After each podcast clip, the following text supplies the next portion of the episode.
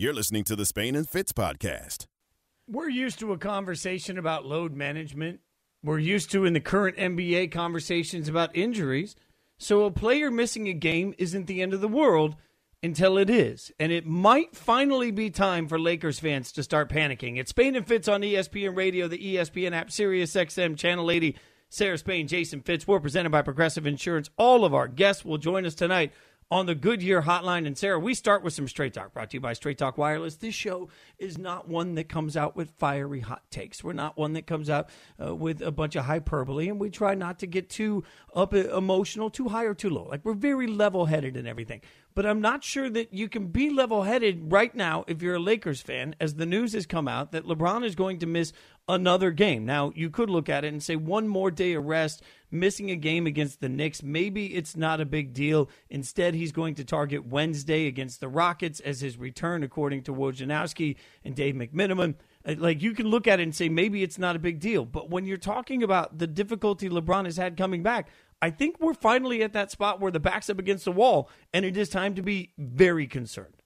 Yeah, we talked about this today on Around the Horn, and I agreed with Ramona Shelburne that it was sort of now or never. Uh, I didn't have a chance to say that because Tony muted me for giving too many accurate stats, and he got frustrated with all the information I was providing. But that's a story for another time, Fitz. The focus here is that I agreed, and I didn't get a chance to say it on TV, but that's how I feel. This is a problem. They don't know what this team looks like with Drummond and LeBron and Anthony Davis. We saw that it took some easing back in for Anthony Davis to have those two spectacular games that we just saw him have.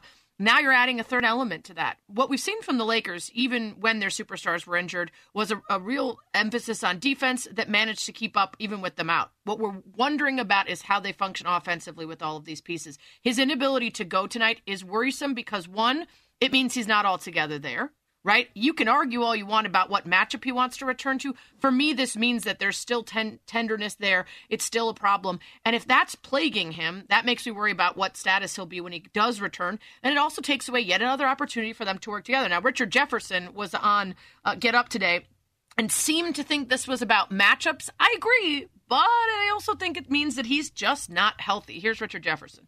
I think with LeBron James, it's more there, there's a lot more tactical. Do you want to play the Knicks and one of the most physical, you know, aggressive defenses right on your first game back, or do you want to play the Houston Rockets that are rebuilding phase, we'll say that politely, and you can actually get a little bit more run. It's a more a little bit more free flowing up and style. You can kind of ease into the mm-hmm. game. So when I look at like who you come back against is, is so so important because it allows you to kind of pace how you're going to play that game.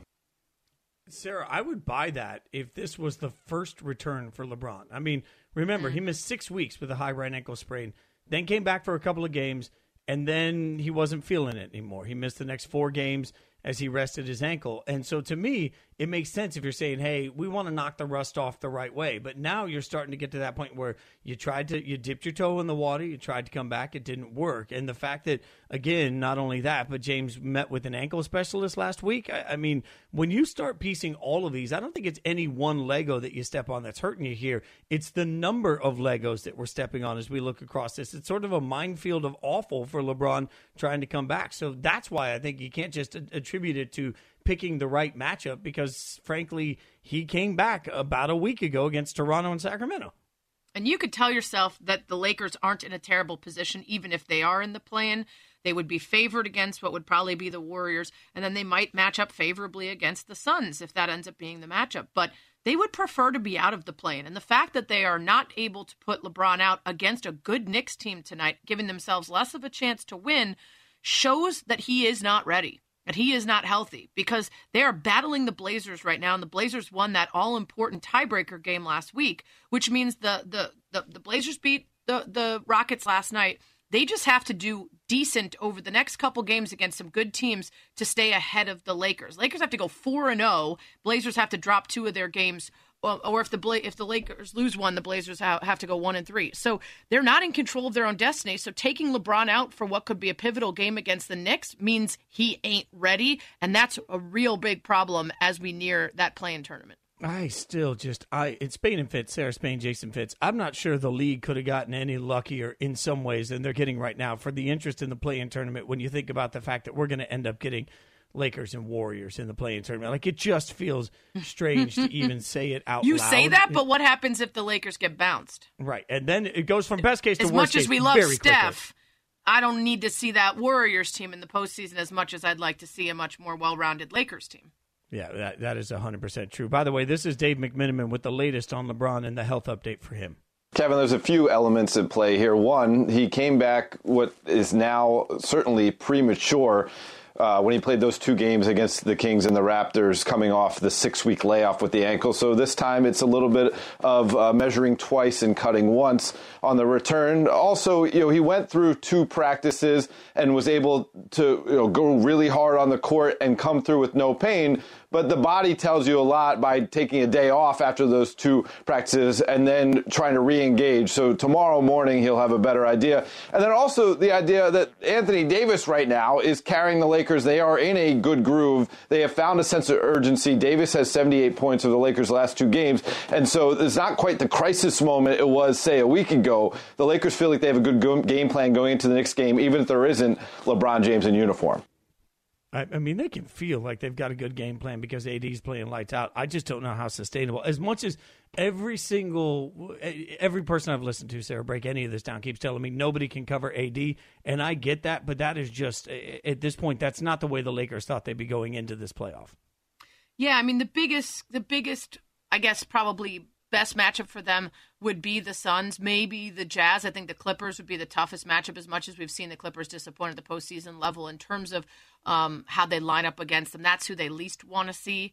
Um, but you're just adding miles to a team that needs to get guys healthy. They need to work together and practice on their synergy and everything else, but they also need to rest those guys and not possibly tweak further injuries. So they haven't put themselves in a good position needing to play so hard so deep down the stretch here. Uh, by the way, a couple other things on on the line tonight as there's a ton of NBA games on the slate. Miami can clinch a playoff spot if they beat the Celtics. Indiana can clinch a spot in the play-in tournament with a win and a Bulls loss.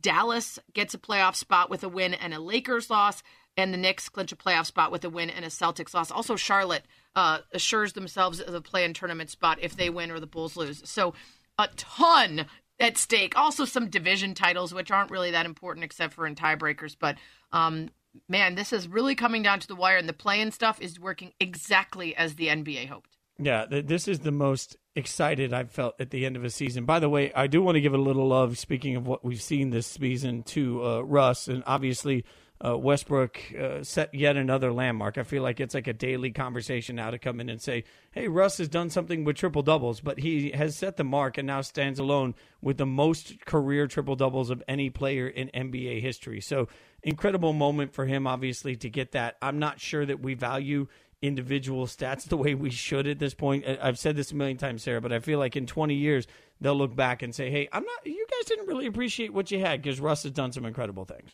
Yeah, I agree with you. He's simultaneously underrated and overrated. right? There are people who put him up there in the top point guards of all time, and I I just don't think that's accurate because he's got such a gaping hole in the mid range and as a jump shooter. But I also think people use that part of his game not being there to criticize the hole and not understand the difficulty in putting up triple doubles and not just squeaking by like 17 rebound, 25 point, 15 assist kind of triple doubles, right? He's not just barely getting them.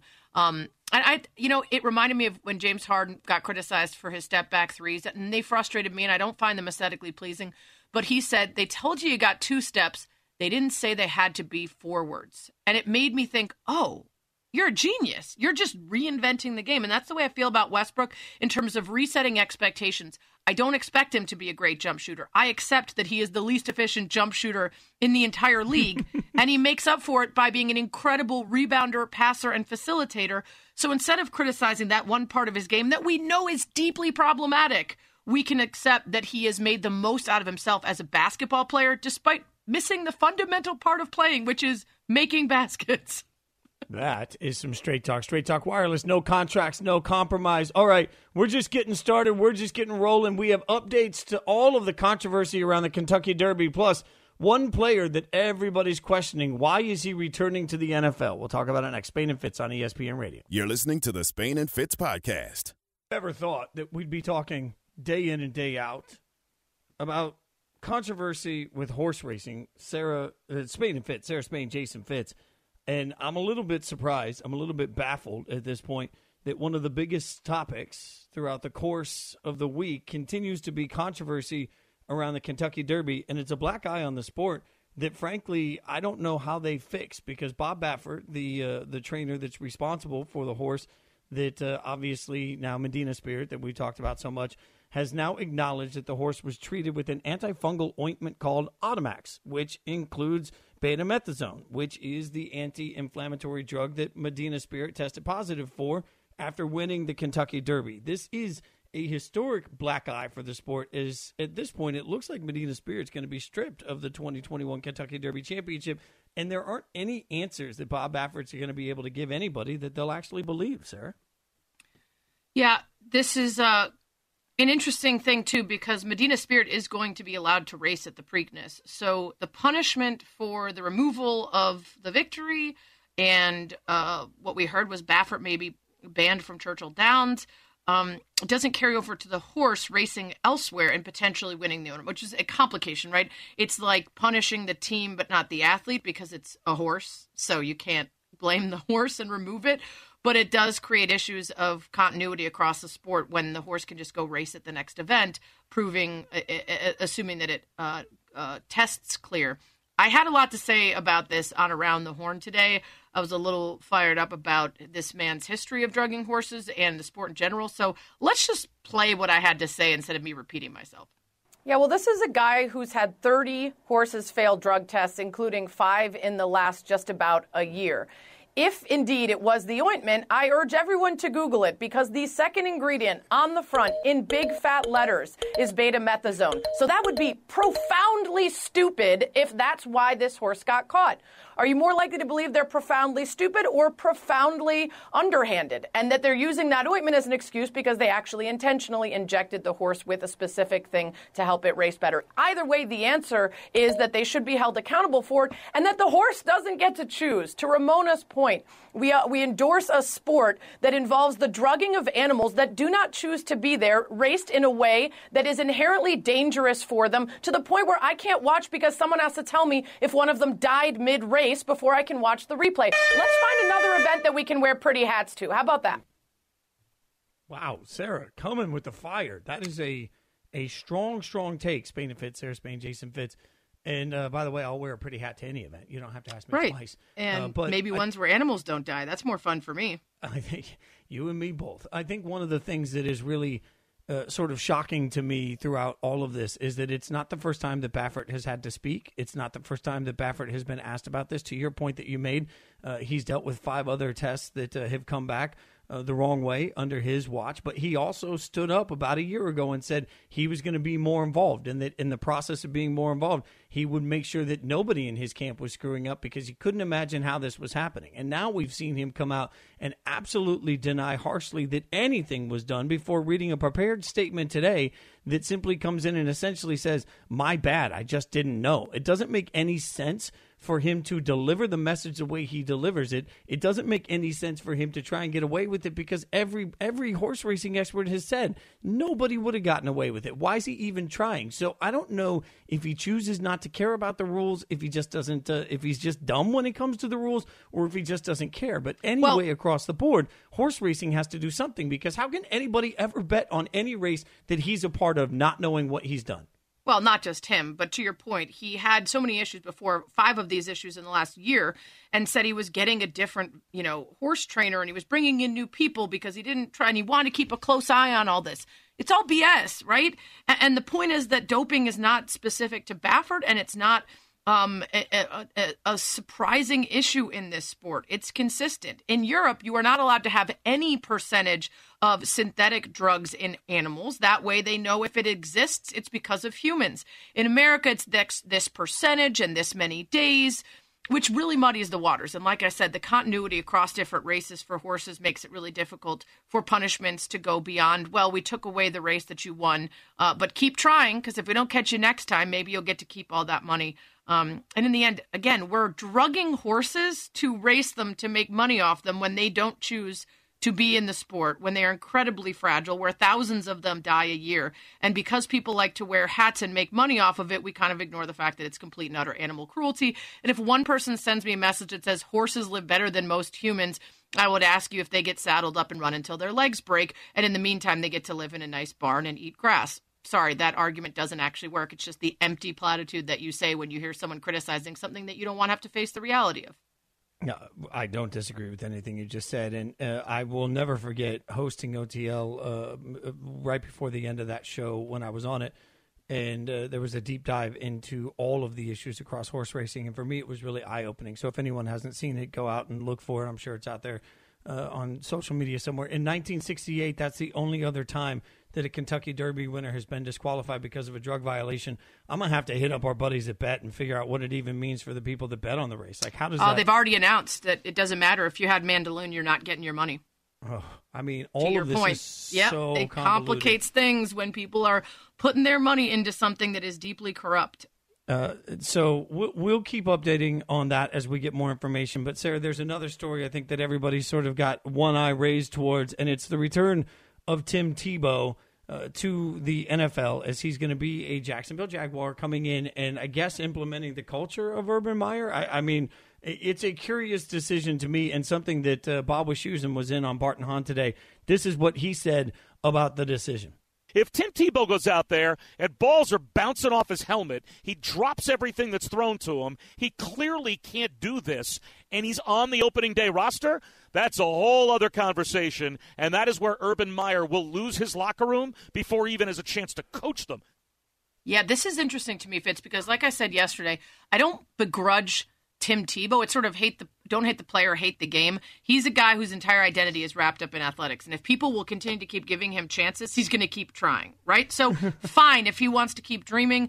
People keep giving him a shot. This is about Urban Meyer, and this is about the risks that he's willing to take as a new head coach. He already completely blew it trying to hire a strength and conditioning, uh, conditioning trainer that had just been fired a couple months earlier for multiple racial allegations and abuse at his collegiate hire at his collegiate job. So he he risks the culture in that way. Then he's going to bring in a guy who he claims is going to help his culture, who hasn't ever played the position and is at the age that most are retiring and hasn't been in the league since 2012. Why not bring him in as a coach? Why not give some young guy an opportunity? To me, this reeks of privilege, and it could be risky for him to try to force this upon a team of professionals who will say, We really don't need Tim Tebow to teach us how to work hard. And, and, by the way, Sarah, best point you've made all day right there at the end. Like, this is a room full of grown ass people, right? Like, there is a moment where you just got to understand that this isn't a bunch of college kids that have to take whatever you want to give them.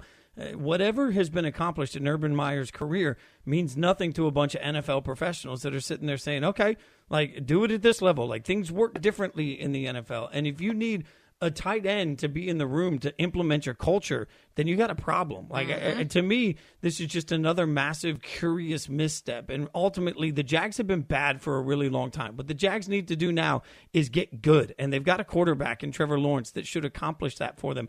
All Urban Meyer has to do is not screw this up in the way he builds it around uh, Trevor Lawrence, and I'm afraid uh, that, that he's not going to do that. Mm-hmm. we'll obviously keep giving you all the hot takes, but we're going to switch gears coming up. We're going to talk to one of the stars of the WNBA, Spain and Fitz.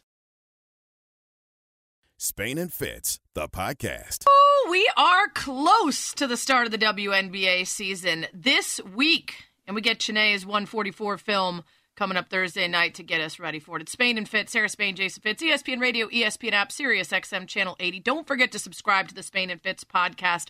All the show stuff that you might miss, ESPN app, Apple, iTunes, wherever you get your podcasts. We're presented by Progressive Insurance.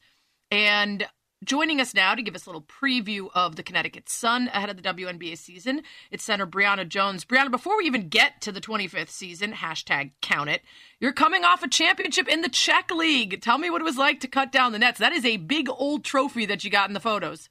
yeah, no, it was it was great um, this season to actually to win the championship. I think last season um, with COVID and everything, we didn't even get a chance to compete for the championship um, in the Czech League or in the Euro League. So it was just good this year to be able to play and like finish out the season and actually compete for and win the championship.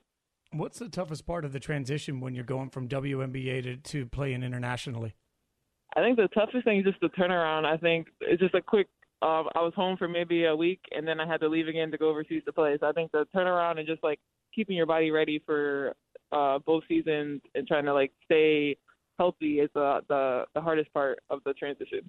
Yeah, Brionna, the health is absolutely a big part of it. I just had Elena Delle Donne on my podcast this week, though, and she said the biggest thing is the officiating, and that one of her early international games, she realized she was like in major foul trouble in the first half because they just call it so differently. Yeah. Do you notice that as well, especially as a physical player? Yeah, they definitely they definitely do call it different, and you definitely have to adjust to like um, the little differences in the game that way, um, like how they call the game and like how other teams um, like there's just little differences that you don't pay attention to until you get there and like once you're in it and then you realize uh, things like that. Um, but definitely as a physical player, it, it definitely was tough for me the first year going overseas um, and getting used to that.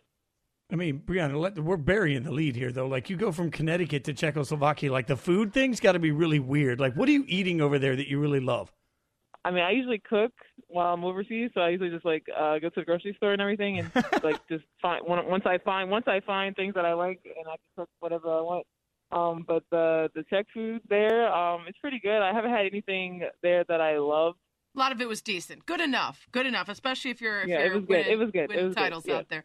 Uh, Brionna Jones of the Connecticut Sun with us here on Spain and Fitz. Sarah Spain, Jason Fitz on ESPN Radio. Last year was a big breakout for you. You earn a starting spot. You start 21 to 22 games, and your numbers go way up. What do you think was the big pivot point for you? Because obviously, great success at the collegiate level, but took you a couple years to earn that starting spot in the Mhm. pros. Um, I think, oh, especially when I first got into the league uh, with the Connecticut Sun, I mean, they had a great roster. Uh, it was, I mean, it was tough to playing behind uh, Chiney Ogwumike, playing behind JJ, playing behind uh, Alyssa.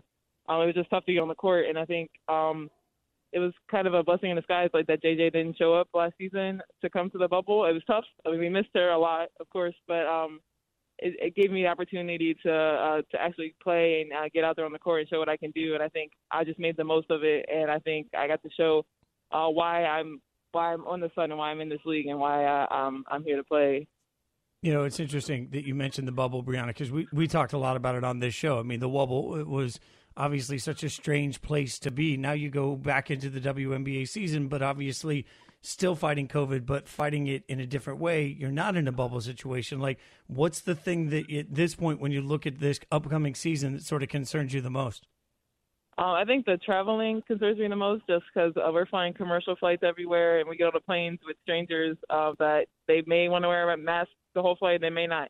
So they're sneezing, coughing, everything, and there's nothing that we can do to control that. But um, I think the league has done a good job of uh, doing what uh, controlling what we can control in other ways, like when we are on the buses and like when we're um, we get tested every day. So I think uh, those situations that we can control and the league can control, like we're doing the best that we can. But other than that, I think the traveling and on the commercial flights is like the biggest concern for me. Brianna Jones of the Connecticut Sun with us here on Spain and Fitz. Let's talk about this season. Um, you know, obviously, like you mentioned, when there are players out, opting out or injured, it certainly allows for players like you to step up and find your role and have an increased role. Um, but you know, there's also the the drawbacks of losing players to injury and and having to adjust. So as you look at the roster Right. this year, you look at who's going to be available. You know, everybody's going to say we're in it to win it all. But what do you what do you expect, and, and how do you see the what are, what are some of the challenges this year for the Sun entering the season? Um, I think one of our biggest challenges is that I mean we're losing Alyssa, uh, and Yeah. she's one of our like toughest players on the court. She brings a lot of heart every game, a lot of energy, um, and she runs us in transition. So I think uh, that's going to be a big piece that we're going to be missing. But it's, it's definitely going to be a help having uh, JJ back again this year. So we lose one, but we we we uh, we get back a, a great player. So I think we're still going to be looking good um, this season, and we're just going to have to change a little, play a little differently than we have in the past. But I think once we figure that out and uh, get our chemistry back together, I think we're going to be still in a in a good situation this season. Alyssa You know- Thomas uh, torn Achilles tendon, no timetable, but expected to be out for the whole season. Go ahead, Fitz. Uh, Brionna, if you look at the WNBA, again, one of the things we focused on is the growth of the sport and how important this year is. From the outside looking in, feels like the WA's NBA is getting more attention than ever in a really good way. You're in it though. Does it feel like you're getting more attention and people are spending more time paying attention to the sport from where you stand? Uh, definitely, I think uh, through the just from when I first entered the league to now, we're definitely getting so much more attention um, in a in a positive way, and I think it's great for the league in order for us to continue to grow and continue to pave the way for the um, the girls coming after us. You guys have this big three style now after those changes that were made last year. DeWanna Bonner alongside you, mm-hmm. and as you mentioned, JJ Jonquel Jones. Um, how much is that going to affect the style of play that we expect to see from the team this year, especially with Alyssa out? Um, I think we're definitely going to have a lot more um, inside game this season, uh, playing through the paint. Um, I mean, we still have amazing shooters in uh, in um, Jazz and and DeWanna and uh, and JJ, but I think it's just going to be a lot more uh, through the paint for us this season. That's going to be a little different than our usual style. We're talking to Brionna Jones, Connecticut Sun Center here on Spain and Fitz. Uh, last question for you. 25th season, hashtag count it. I was talking to our, our girl, Monica McNutt, and she said that there's a real emphasis mm-hmm. on a number of social issues that are going to be tied to the league this year. We're used to seeing that from the W. You guys are, are superheroes off the court as well as on. Anything particular for you or the team or the league that you're excited about um, getting into in addition to obviously the hooping? Um, I'm just excited to continue what we started in the bubble. I think um, the way we used our platform in the bubble as a as a group of 144 women together, uh, I think that was powerful. And I think um, if we can continue to use that to uh, continue to grow our message and uh, uh, grow this message uh, for social change, I think um, we're going to do big things and we can create a lot of change together. And it's going to be good for our, for our country. Totally agree for the country, for the league, for women's sports, all all sorts of stuff. You guys have been on the forefront of so many really important issues. It's always uh, impressive to see the multitasking done by these incredible athletes who are also doing so much off the court. Thanks for the time. Good luck this season, uh, except for against my Chicago Sky and against uh, Vegas Aces. Other than that, get other than it. that, other than that, you know, it's good. other, other than that, thank Thanks you guys so much for having me. Lots of different storylines to dive into as we get ready for the start of the WNBA season. Brionna Jones of the Connecticut Sun brought to you by Goodyear, helping you discover the road ahead. Goodyear, more driven. We'll keep getting you ready for the season with uh, different players and teams and perspectives. I also want to point you to my podcast this week. Not only do I have the head coach of the Red Stars getting you ready for their season, Ooh. NWSL starts this weekend, but Elena Delle Donne came back on. And first of all, I'd like to say this is uh, Elena like you haven't heard her before. She I've known her since literally the day she was drafted by the Chicago Sky, and to see her kind of mature and grow up and face a lot of tough stuff. I mean she struggles with Lyme disease that takes her out of seasons at times. Uh, she had to opt out last year because doctors, uh, her personal doctors, told her COVID could negatively affect uh, and be spurred on by her Lyme disease. And then she had to battle the WNBA on payment for that after opting out. Now undergoing back surgery. I mean, she just, she's had a lot to go through. And she came on the podcast and was really open about dealing with all of that and how growing up with an older sister who has uh, a multitude of health issues um, has sort of made her try to just be steady and solid and not be a burden on people, even in those moments where she should lean on someone. So it's a great podcast, and it's it's Elena like you haven't heard her before. But I wanted to quickly play this part, which I think is a little newsy. It's just her talking about where she's at in recovery from surgery as she looks ahead to both the Mystics season and the Olympics. So. Yeah.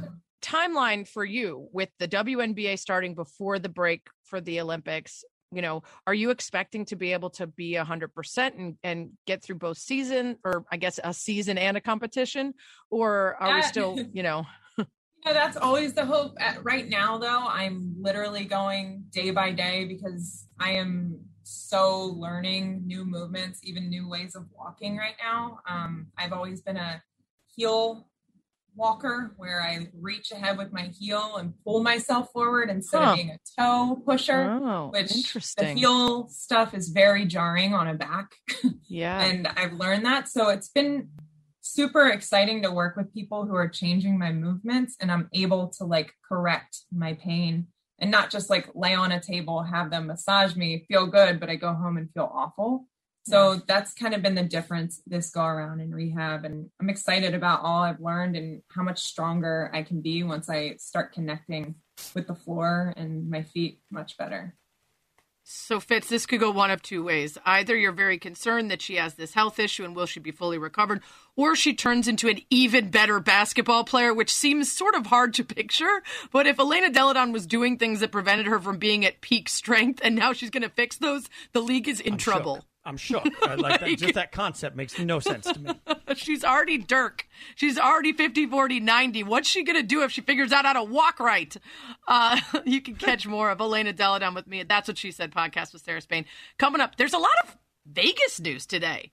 Tons of Vegas news. We're going to tap into Fitz's sweet spot coming up next. Spain and Fitz, the podcast. Oh, Stash just roasting Fitz with the rejoins when he wasn't even around yesterday. And I happen to point out that your disrespect for the Queen is much more problematic than anybody who would ignore the pawn. And that's because you keep cheating on me with other slots. We've gone over this. It's a problem. You seem never to feel sorry about it. Open relationship. Spain and Fitz, Sarah Spain, Jason Fitz, also known as Spain, also known as Spain and Company, also known as me and that guy who occasionally stops by when he's not cheating on me with other slots. On ESPN Radio, the ESPN app, Sirius XM Channel 80, ESPN Radio is presented by Progressive Insurance, small business protection for more than vehicles with insurance expertise to keep your company moving forward. More at progressivecommercial.com. The most important part of the rejoin is that I got Stash watching the Queen's Gambit, and he is hooked because it's incredible. So I feel good about uh, spreading the joy of the Queen's Gambit. I wish I could start it all over again. And it's actually a perfect transition into this conversation about Vegas because there's gambles, there's there's moves, there's strategy, there's all sorts of things that uh, that dominate the life of Vegas, and Fitz knows it well. Your mom was a casino manager, floor manager. Yeah, my Yeah. mom was a floor manager. Yeah, as a I kid. mean, you're so- true Vegas, like real Vegas, not uh, not uh, the outskirts. What do you want to tackle first? Raiders, A's, or Aces? Well, let's start with the Raiders. My beloved Raiders have announced that, uh, or it has come out today, that the Raiders are going to be putting a club in the end zone. Uh, and so it's funny because for all the years in Oakland, everybody talked about how would they replicate the black hole. Apparently, the idea is essentially to have, you know, David Guetta spinning hits. I don't know. Like they're going to go with an end zone nightclub feel uh, as part of their partnership with MGM Casinos. It uh, they're putting the Wynn uh, vibe on it, so you'll be able to get in the club while you watch the Raiders play. And frankly, Sarah, I, I think it's a, it's a great idea. The stadium experience gets tougher and tougher to replicate, especially in Vegas, where frankly you could go to any one of you know whatever a hundred different sports books across Vegas and watch the game in a really cool atmosphere if you want to. So there's got to be a draw to get into the stadium that is completely sold out. But I think this is a good long term concept of, of how to create a really party vibe that matches Vegas personality with the Raiders. 42 TVs, a 9 foot by 35 foot LED screen, two DJ booths, a 45,000 watt sound system, 11,000 square feet. Based on the mock up photos, it looks like, you know, you're sitting at a club table where you can get bottle service, which, by the way, can you think of any single more expensive combination than the price of alcohol at an NFL game times the price of bottle service at a Vegas club? Like the the markups on both of those combining. It's an ambitious crossover event that will not be for the week of wallet because I can't even imagine that cost. I remember the first time I was trying to get into a club with my brother at the, who still lives in Vegas, and at the time, this is many, many years ago, he was arguing with the club about how many people we had because we had too many people for one bottle. And you know, I, I was like, "Oh, I'll just buy a bottle, like it's a bottle of vodka, no, no. big deal." Oh, no. And then they told me how much the bottle was, and I was like, "Never mind, never, Never mind." mind. yeah, I mean, I think it's a fun idea. I think your point is a valid one. You need to keep drawing people in. And I think a lot of people are going to be in Vegas to see their team play and may have varying levels of enthusiasm about the game itself. So this is like a, a bit of a distraction. I don't know how they do the noise of the two DJ booths during the game. I'd imagine it's limited to when they would be playing music in a regular football game. You can't just have a club blasting while the game is going on. I'm interested to see how players might celebrate using the club. Uh, we get you know some Gronk spikes right into the middle of a bottle service. That's not going to go over well if it costs thousand thousand dollars a glass. Um, so yeah, this pre- prevents us with, uh, or presents us, I'm sorry, with some pretty exciting opportunities. We'll see how it actually plays as far as an in-game situation. I think it'll be used a lot on non-game days for people who want the experience of seeing the stadium and going to the club in a different way. Mid-game seems interesting. Yeah, well, Raiders, you know, uh, everybody knows my love for the Raiders, and I, I do some work with them here and there. I definitely hit the team up today and was like, "Hey, if you need a post game host this fall, like I can think of a good place to do it. I work for Wow, bottles, another so- another slot that you expressed interest in. Look Yeah, at yeah, that. yeah, yeah. It's a Look Sunday at that. though. We're off on Sundays. You Honestly, Vegas slots are the worst. They're the hardest for you to come back to me after. You're just not going to want to come back after you get to, get into some Vegas slots. It's Spain and Fitz. Uh, speaking of the Raiders, Mark Davis, um, also the new owner of the Aces in the WNBA, made a couple announcements today, um, including a new president for the team. Um, and in this press conference, announced um, sort of a surprising, and I'm still trying to get to the bottom of the impetus behind this, but he said they will be limiting fans at the home games in Vegas to 2,000, about the same as the season ticket holder base. They will get free tickets and free parking as a thanks for their support in the past. If you paid for season tickets for the Aces, you're getting your money back, and that's the only people that are getting in. I'm not sure what that's about because Vegas is pretty open for COVID stuff, right? So are they limiting their fans? Yeah, it sounds like the, Vegas is essentially open, and uh, you know the the day clubs are already a madhouse. So uh, I'm a little surprised by this, and I've I've tried to ask some people, I haven't gotten some answers yet on why they're doing what they're doing. But most importantly, now I feel bad asking for free swag. Like if they're going to be running at a loss all year in the W, I, I feel like now you know. Yeah, why don't you I go buy ahead a hat? Like buy, buy something? Yeah. yeah. You have 11 teen jobs here. You can you can you can find the scratch for a hat. I mean, uh, Nikki Fargas, the next president of the Aces, former LSU women's coach and the wife of a former Raider. Uh, speaking of former players, he also announced they're going to celebrate the league's 25th anniversary and the franchise's anniversary in its different previous locations by starting an alumni association, welcoming a group of former players at each game. Obviously, the Aces just a couple years here in Vegas, but going to incorporate the history of the franchise, which I like. I think that's pretty cool. Um, last bit of Vegas news, Fitz. The A's floating out the potential of moving out of Oakland. Uh, I think this is what a lot of teams do when they just want to scare a team in a city into giving them what they ask for in terms of stadiums and other money and stuff. Uh, but let's address the one part of it that I found interesting the floating of Vegas as a potential home. Vegas, baseball, summer, every day, 180 degrees. This sounds uh this sounds rough. Yeah, I mean they would have to build some sort. As long as they don't share anything with Allegiant, good God, I don't need that in my life again. But Another will, baseball field on your And I just eliminated the A's from my entire bachelor process. But if they're going to move to Vegas, like y'all give me a heads up so that we can like rechange some things. Like I don't know if I can bring somebody back and still give them a rose, but if they're headed to Vegas, that's a game changer. But you're right, they got to put it in a dome of some sort that can be built right next to Allegiant. Just don't don't muddy up my beautiful football field with any sort of outfield for uh, that. That's all I'm asking for, sir. Man, Vegas getting all these all these teams. I really might lose you for good. You might just pick up and move you and Sonny all the way out to Vegas. And wait, wait, wait. There, there's ESPN studios. All like at the links, they've got an ESPN radio studio. I'm, i can still do Spain and Fitz from Vegas. Put my feet up every day. just I'm not sure if I can do it from rehab. He's already That's thought about it. Listen to this, out. people. He's already thought about it. He's made the plans. They're in motion. Here we go. Uh, coming up, David Jacoby going to join us talk about the NBA. You're listening to the Spain and Fitz podcast. We are in the home stretch of the regular season for the NBA. Then we get the play-in tournament. Then we get the postseason, and there is a ton on the line tonight: playoff spots, play-in spots, and even a couple chances for teams to be out. We'll get into it all here. Spain and Fitz, Sarah Spain, Jason Fitz, ESPN Radio, ESPN App, Sirius XM Channel 80. We're presented by Progressive Insurance. Guest join us on the Goodyear Hotline, and joining us now from Jalen and Jacoby, it's David Jacoby. Thanks for the time, Jacoby. Let's talk LeBron first of all. We were under the impression up until about a couple hours ago that he was going to go tonight against the Knicks. Some are saying it's a strategy thing. I think this is a very bad sign for the Lakers that he is not ready to go because they need every game they can get to get him back acclimated. Interesting because they do have a Tuesday night game and a Wednesday night game, so it's unlikely for him to play both. So I feel like for whatever reason, he's going to end up playing tomorrow instead of today. But I didn't see him playing in both the back to backs. But I still feel really good about LeBron and the Lakers. Like, yes, he's injured. He's out for a long time. But let's not forget they were. It felt like they were in the NBA Finals in the bubble like two months ago. You know, like right. he had he had like a he had like a two week break in between seasons, and he was going on this MVP chase, and he was playing so much and so often. And I was concerned about his, you know, um, fatigue factor and longevity during this season. And you know what? Maybe a little break is good for him. And I still think they've got AD and LeBron, and they're going to play Game One of Series One, and that's a tough out. So let's look at then the fact that LeBron came back and is now then had to sit again. I mean, if he came back too early and re-aggravated it, like does that give you any trepidation when you're thinking about whether or not he needs to get back on the court?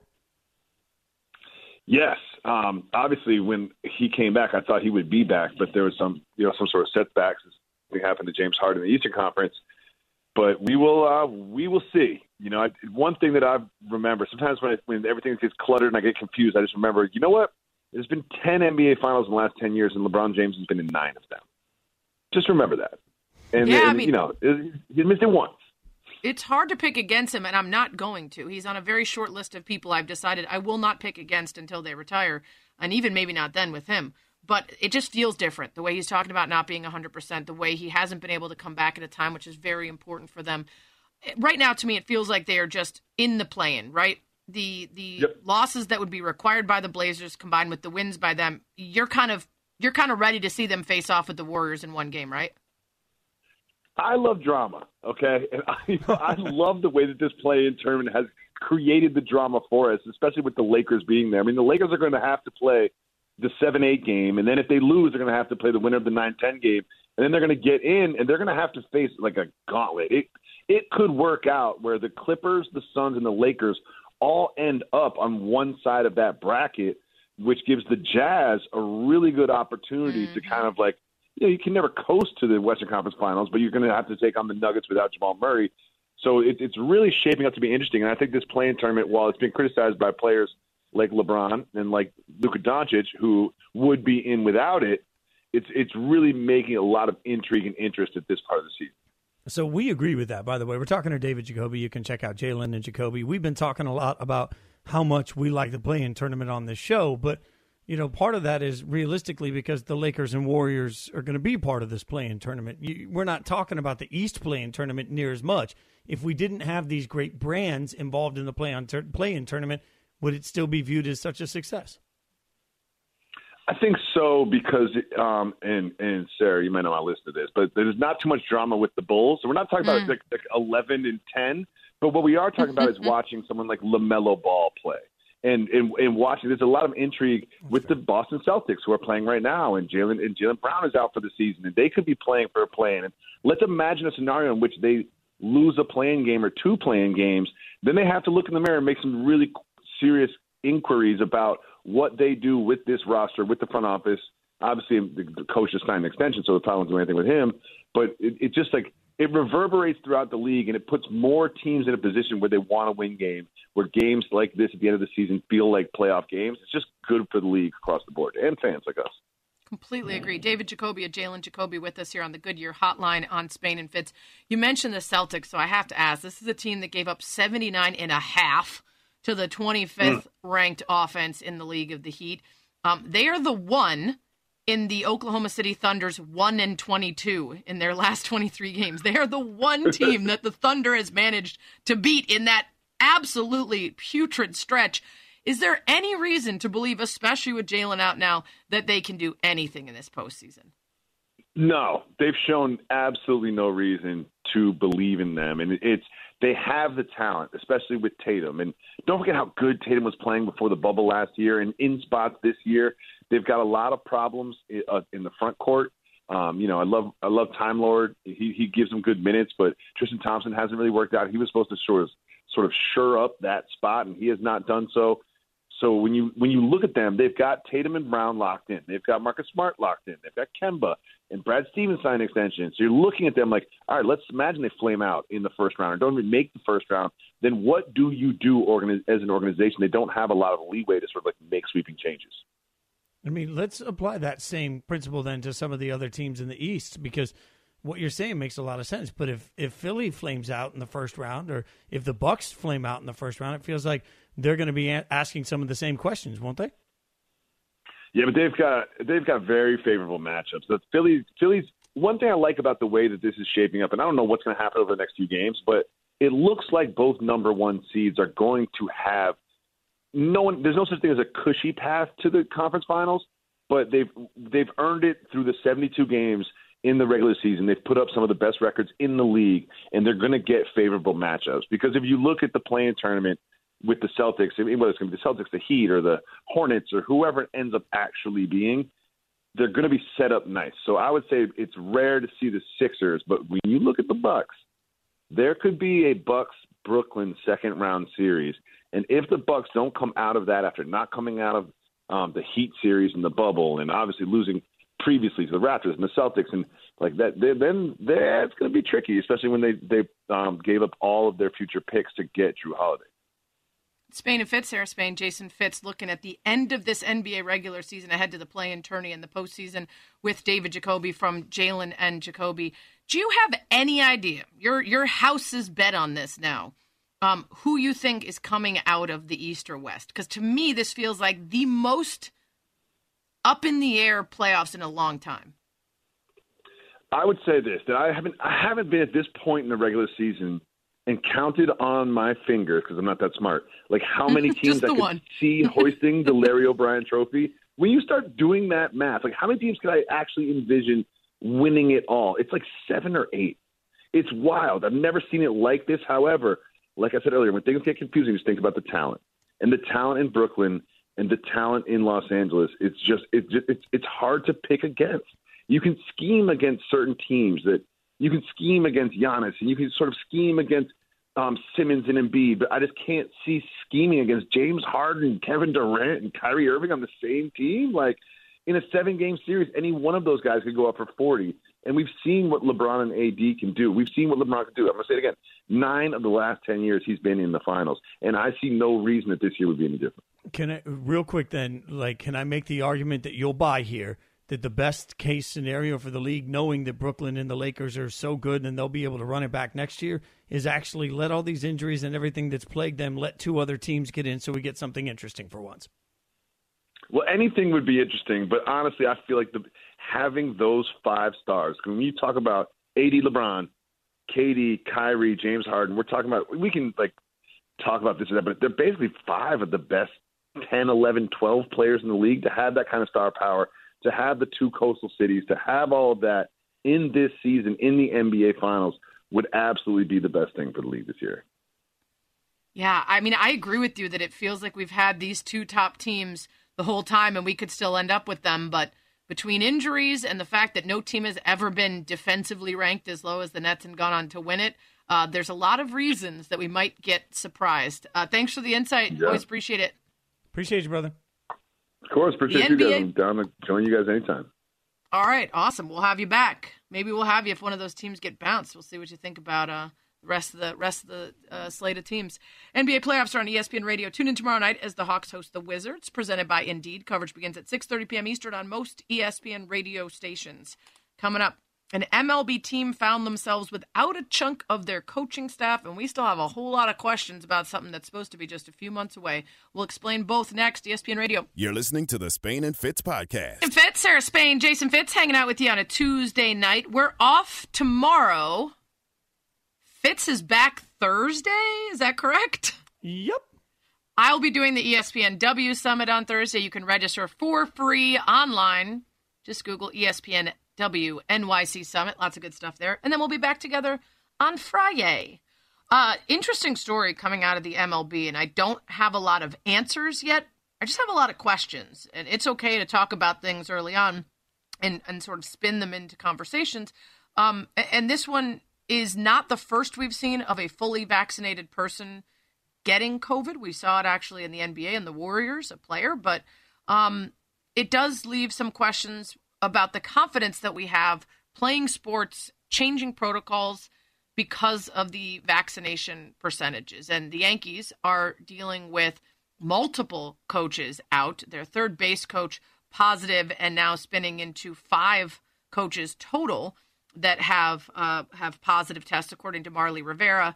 Um, now, according to team uh, spokespeople, most of the team is vaccinated, and because they have such a large mass of vaccinated people, it will allow them to keep playing. If you have an 85% plus vaccination rate among players and staff, you get to relax your protocols, and so presumably they will go on with you know the proper testing and contact tracing and everything fits. But it does open up some questions in sports when we think we've kind of gotten past a certain threshold, and we might not be quite where we think we are, even if these are anomalous cases.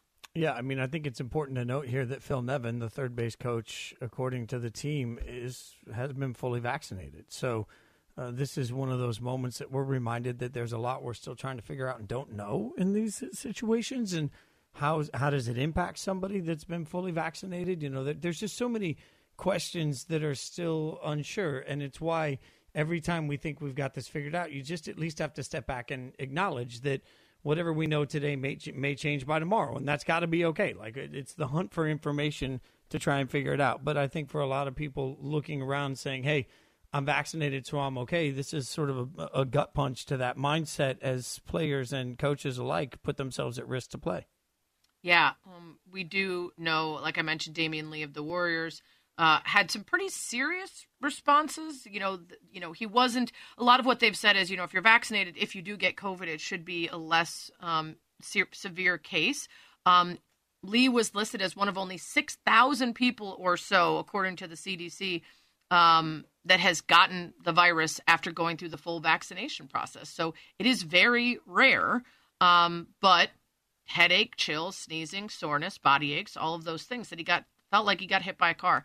So um, we do have to continue practicing uh, social distancing and wearing masks and everything else while we continue to learn about the disease and the strains of it and variants and of course the vaccinations. But um, just something to come up that we'll have to keep uh, watching, especially as we just talked yesterday to Greg Wyshynski about the NHL uh, lessening some of their COVID protocols as they head into the postseason.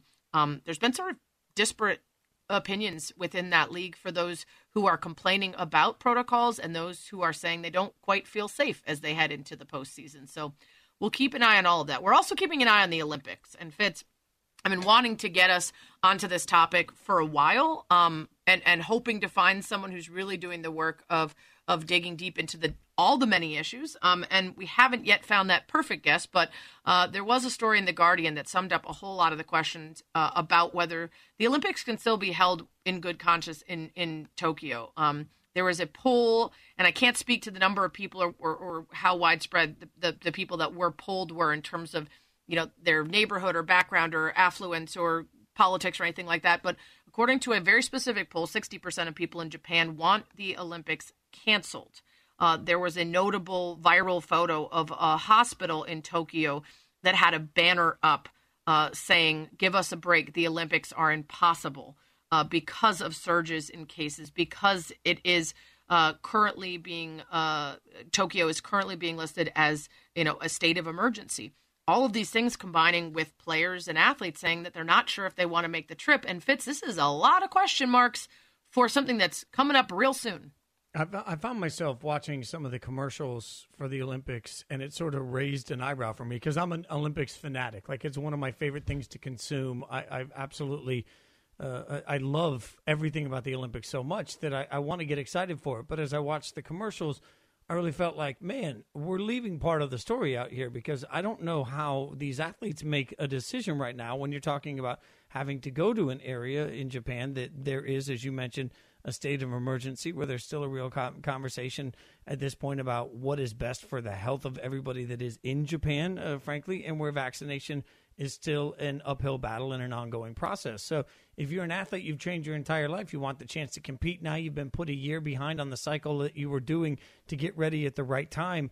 And now you have to look at it and say, well, I'm still not certain everything's right. And so, when you think about the layers that even the athletes are going through, it, it really sort of breaks my heart for everybody that that has this limited window of opportunity that comes with the Olympics. And as you look more and more at it, it, it just becomes the human element tells me it's got to be really difficult for an athlete to decide to put themselves at that risk. Completely agree with you. it, it is. Um, and, and I think also fits. you know, over the course of the pandemic, I've been on the air uh, not always with you for a couple months. It was with other co hosts, but we've been following along as we continue to get information. And early on in the pandemic, it was so clear for so many how to behave, which was an abundance of caution, um, a real desire to not prioritize sports in the face of uh, humanitarian crisis. And as we get more vaccinated, as we learn more about the virus, it's just natural to want to get back to normal, to say it's been a year, we already delayed this, to think of the athletes that are nearing the end of their ability to compete, to think of the training and everything else, of the planning, of the money spent, and have it outweigh what is now sort of a dulled emergency sort of panic feeling about a virus as we feel like we've gotten a better hold on it. But as you look at what's happening in, in in Japan, over 600,000 cases, over 10,000 deaths, more than 7,000 infections listed on Saturday, which is the highest since January, they're going the wrong direction, right? A lot of the places that we feel comfortable about reintroducing sports, they're going the right direction. And that's why we feel more comfortable. Um, this is not an easy easy thing to answer. Well, and, and the layer that you know, you know, the, again, I think it's a life sacrifice that it takes to get into the Olympics anyway, and that's true for so many things. I get it, but this small window for people, I always think about gymnastics, where you know you're just hoping that you're the right age at the right time to get onto the team in the right Mm-hmm. space, and you know how much that changes just by a one year push. But the opportunity to just say, hey, wait and see how things go in LA, like that's not real for so many of these Olympians. It- That's not even an option. So your option is put yourself at risk or just miss out on this once in a lifetime opportunity you've waited for uh, and worked for your whole life. Like I, I can't imagine having to make that decision. And that's why I hope somebody comes in and helps everybody make these decisions because the lasting effect is going to be crippling. Yeah, completely agree. And um, you know, we've seen some athletes be reticent to say whether they'll compete, and we've seen others who are, you know, heading full fledgedly toward the July end of July dates. Um, right now, no foreign fans. They're still making decisions on domestic attendance. That's another thing. Heartbreaking to imagine going to the Olympics and not having your loved ones be able to support you. ESPN Radio is presented by Progressive Insurance, making it easy to bundle your home and car insurance. All sorts of NFL talk coming up next with one of our faves. Spain and Fitz, the podcast. Spain and Fitz on ESPN Radio, the ESPN app, and Sirius XM Channel 80. Sarah Spain, Jason Fitz. Do not forget to subscribe to the Spain and Fitz podcast wherever you get your podcast. We get you some fun stuff out there. You can always catch up on the show. So if you've missed anything, great way to make sure that you don't miss it long term. Subscribe to the Spain and Fitz podcast wherever you get your podcast. We're presented by Progressive Insurance, and we're going to hop over to the Goodyear Hotline where we are joined by one of our besties in all the land, ESPN NFL analyst Mina Kimes joining us. Mina, thanks so much for the time. The schedule release is tomorrow. and We were sort of talking about it uh, as we were getting ready for the show tonight and sort of laughing about the the fact that you know everybody knows who's playing who at this point. But the schedule release is mad chaos. So, like, what's something you're looking forward to when the schedule comes out tomorrow? You know, I, you're right. We all know who's playing who. So the question is, well, why does the time of year matter? And I, I would contend it matters the most for teams with rookie quarterbacks, of which there are many, including uh, Sarah's beloved Bears this year. That's right. Um, but you know, we've got five teams with five quarterbacks taken in the first round, and uh, five teams that are going to in- pretend they're going to be patient and and wait. Uh, maybe not in the case of Jacksonville, but um, you know that never seems to be the case. And whenever I am looking at these schedules, I always ask myself, huh, you know, maybe if a team starts off with a difficult schedule, like say they're playing the Bucks defense first, maybe they can wait a game or two before slotting in their young rookie. Uh, but it is something that I think is interesting when we think about timing that sort of on ramping of these young passers. I mean, listen, I just want to find out when my Bears are visiting Fitz's Raiders so I can go to Vegas and we can expense it to ESPN and we can mm. fist fight in the parking lot after I have 11 teen beers. Is that too much to ask? Like, I think that's something to get excited about. I'll be in the club. that's- I don't know what you're talking about. Also, I really care how many teams the Bears are going to face with Andy Dalton before they decide that they can make the switch, and I need those teams to be real trash so we have a chance to win those games. Mina Kimes is with Oh. us here on, on ESPN Radio. Mina, Thursday we've got the ESPN W Summit. As I mentioned before, people can sign up for free. Just give an email. That's all you give to register. And you've got a great panel that I'm super excited for with a handful of the Bucks coaches, including Bruce Arians, in front of the show, Lori Locust. Uh, Coach Lowe is absolutely the best. I wonder, and I, I'm guessing you'll get into this in that panel discussion, whether you actually think the diversity of folks on that staff will influence the rest of the league, or is that just a nice and tidy talking point? Um, I think it will, but it's less that teams will look at the Bucks and say, "Hey, they are have incredibly diverse staff and they've won, and we should win too," because that would be too logical, Sarah. No, I think it's more likely that um, you know having more women and non-white coaches on successful franchises gives them more opportunity to build trees underneath them and develop um, pipelines of you know candidates frankly because and this is something we're going to talk about but i think the question we're asking now is not whether this is good or why teams should do it or what the you know all the benefits are but how how do you even go about finding, developing talent, and expanding the pool. And I think that's something that Coach Arians has thought a lot about. Um, and I'm very excited to hear his thoughts because it's something that I don't think every coach in the NFL thinks about. You know, with that being said, Mina, it felt tangible this year with these special compensatory selections that came in at the end of the third Yeah. round. Look at San Francisco getting a couple extra ones. Do you think that that is something that is that that, that benefit will help speed the process up? I don't know, but I'm jealous. Of stuff. Like I was looking at San Francisco, I forgot about it, and then I remembered on the draft, and I was like, man, that is really very cool that they're being rewarded for that. Um, and uh, you know, I don't know if that's going to be incentive enough at the higher levels with these teams, but again, I think it does encourage the process of hiring and developing talent um, at those lower levels. You know, assistants, assistants to assistants. Uh, to me, the next step is really thinking about college and high school, and and Coach Lucas could talk about that as well tomorrow. Coming from, you know, she did some coaching at junior levels as well, but I think that's something that teams need to be looking at, and hopefully that's something they're going to be incentivized to do. Spain and Fitz here. Spain, Jason Fitz talking to friend of the show, Mina Kimes, ESPN NFL analyst. Answer to a USA Today crossword puzzle clue, which I mm. loved because it just said ESPN NFL analyst. It didn't say female. It didn't say woman. It just said analyst. And uh, what a what a tremendous moment for you as the crossword queen. Um, love you love to see it. Uh, what you don't love to see is all the conjecture around Aaron Rodgers and the confusion around exactly how long this has been building and why it was reported on draft day and everything else. Now you add Davante Adams talking into it. And Mina, the way I see this is is one of two ways. Sort of obvious, right? This is a guy whose career has benefited greatly from being thrown passes by a future Hall of Famer. It's the guy he knows, so he's going to come out and say this. You could also argue that Davante Adams has had a pretty close up look at Jordan Love running the scout team and is saying, hell no, I'm not sticking around if that guy gets thrust into action. Which is it more likely uh, to be, or both? I think it's the former. Um, you know, I think Davante has obviously is close with Aaron, and he's just seen um, how much playing with him has helped his own career, and I think vice versa.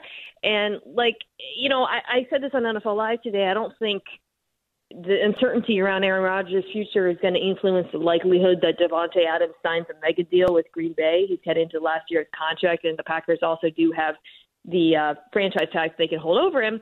But it seems like he kind of wants to make it clear where he stands. He's backing 12 because, you know, there's so much right now noise, or I guess smoke is maybe the better word, about what the problem is, who deserves blame, the team, whether Rodgers is being petty. And to me, you know, Adams coming out and talking about sort of disrespect and the club not doing what um, the quarterback wanted, that's the closest we've come from to hearing from Rodgers himself. I will also say, Sarah, you said um, you do not love to see it. I think as a Bears fan, you do love to see it. So I'm going to push back a little bit I on that. love Uh, to see the Green Bay Packers in distress, but as I've mentioned before, sheepishly, Aaron Rodgers is my favorite player. Of course, not anymore because now Justin Fields is, and so I Mm. don't like to see him embroiled in this and his good name slandered. Okay, I don't know about that, but I believe you.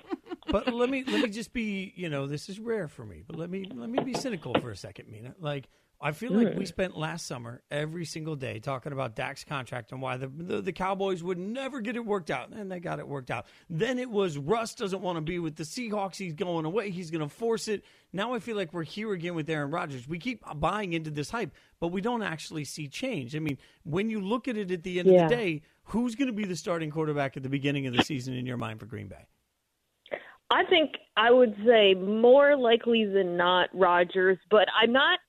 You know, if you'd asked me about Russ, I said there's no chance. Not because I'm a homer, but I guess I am a little bit, but because uh, it didn't make sense for the team and the player. Also, never suggested he was willing to hold out. There was never any like ill feeling feelings um, to the extent of what we're hearing from Green Bay, and I think it's why it took some people by surprise.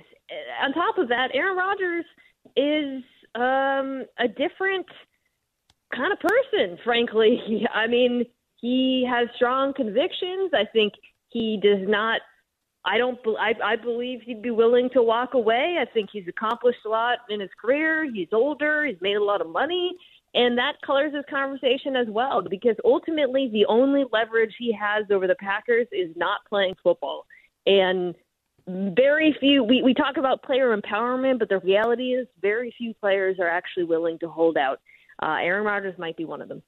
Yeah, and Mina Mina Kimes with us here, ESPN NFL analyst on Spain and Fitz. One of the very rare occasions that we talked up and where I said some absurd thing like I'll give everyone my house and car and my full salary if Deshaun Watson is still on the Texans. That example now being twisted by the weirdest of circumstances, but that was the one where we said, okay, he's a unicorn and he's young enough and he's talented enough and the team is enough in distress that this will happen. Um, it's much less likely to see that happen with a guy like Aaron Rodgers, but um, I'm not making those declarative statements anymore after what we've seen go down with the Texans of late. Hey, before we let you go, I want to ask you about your Brooklyn Nets. Uh, we know that you have jumped very, very, very uh, confidently onto the bandwagon for this team. and a lot of experts in the NBA are still saying they can't imagine a team with that much offensive talent losing in a in a postseason series. What's your actual take on that? Because we do know that no team has ever finished 25th or worse in either side of the ball, offensive or defensive rating, and still managed to win a title. So defensively, how does that work in a series against another really talented team? You outscore them. I mean, I would counter by saying we've never seen a team like the Brooklyn Nets, where not only is it this kind of, you know, super team amassing of players, which is something we've seen in the NBA for, although you could argue not to this extent. Um, but also, they haven't played together, and that colors the statistics. Um, what sort of has happened with this organization? They've only played the three, the big three in Brooklyn. Harden, uh, Durant, and Kyrie have only played 186 minutes together. Um, when Harden did arrive, I know people laugh when I say this, but he really did improve their defense, uh, which took it from being atrocious to being mildly, merely bad.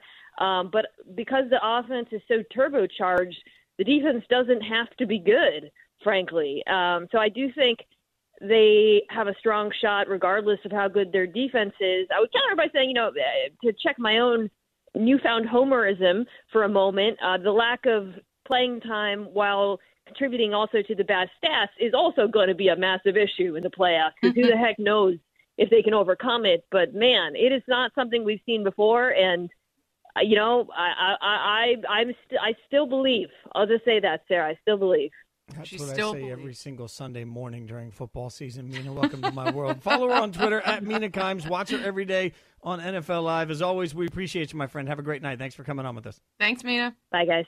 Nobody does it better. ESPN NFL analyst Mina Kimes. All right, coming up, some sad news regarding a former Heisman Trophy finalist. We'll tell you about it next. Spain and Fitz on ESPN Radio. Spain and Fitz, the podcast. Spain and Fitz on ESPN Radio, the ESPN app, Sirius XM Channel 80. I was just listening to see where that song was going. I'm just going to be honest. Yeah. Sarah Spain, Jason Fitz.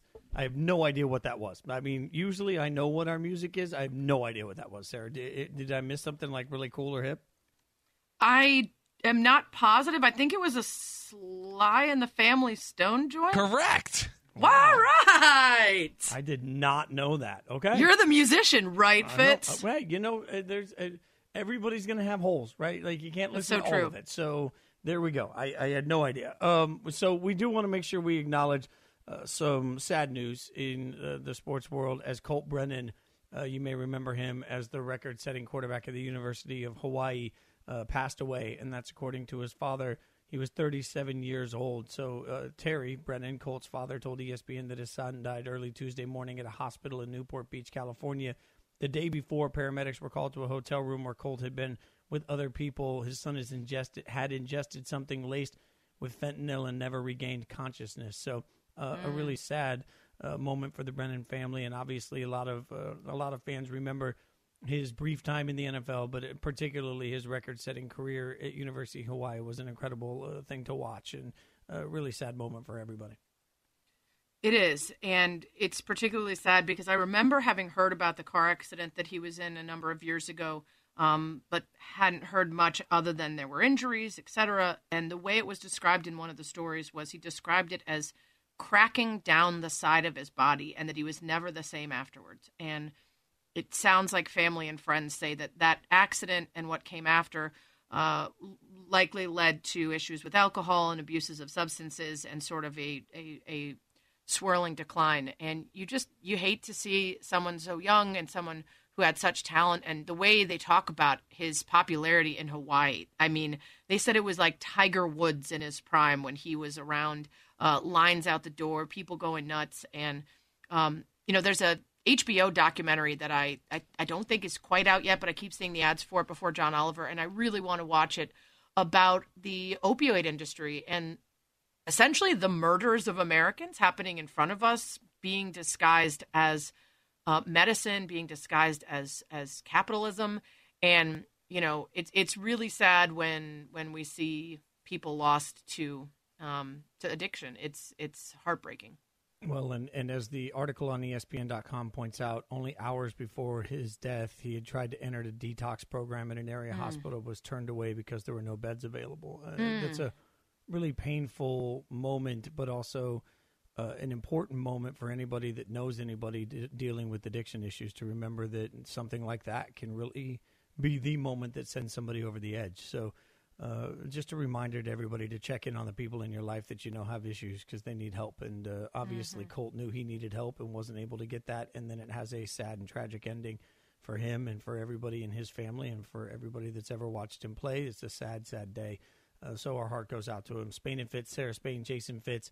Uh, earlier, no easy way to transition into anything fun after that. Uh, but I did want to go back to something, Sarah, that we talked about earlier, and it's you know the relocation concept coming out of Oakland as it's been reported that Major League Baseball wants the A's to look at other cities. And, you know, these are such difficult times for fans to figure out how to feel through any of it because uh, as much as Vegas, according to Jeff Passan uh, and others, seems to be the front runner, there are multiple cities that will bid on a on a stadium or bid on a professional sports team to come to their their city. It means a lot, and baseball means a lot of revenue. That's a lot of days that people come into a stadium. So it's such a tricky situation to be in when you're dealing with, as we've talked about every time these things come up, there will be a city somewhere that offers to pay for that stadium. So it becomes sort of a, an arms race that is impossible for municipalities that are struggling to keep up with.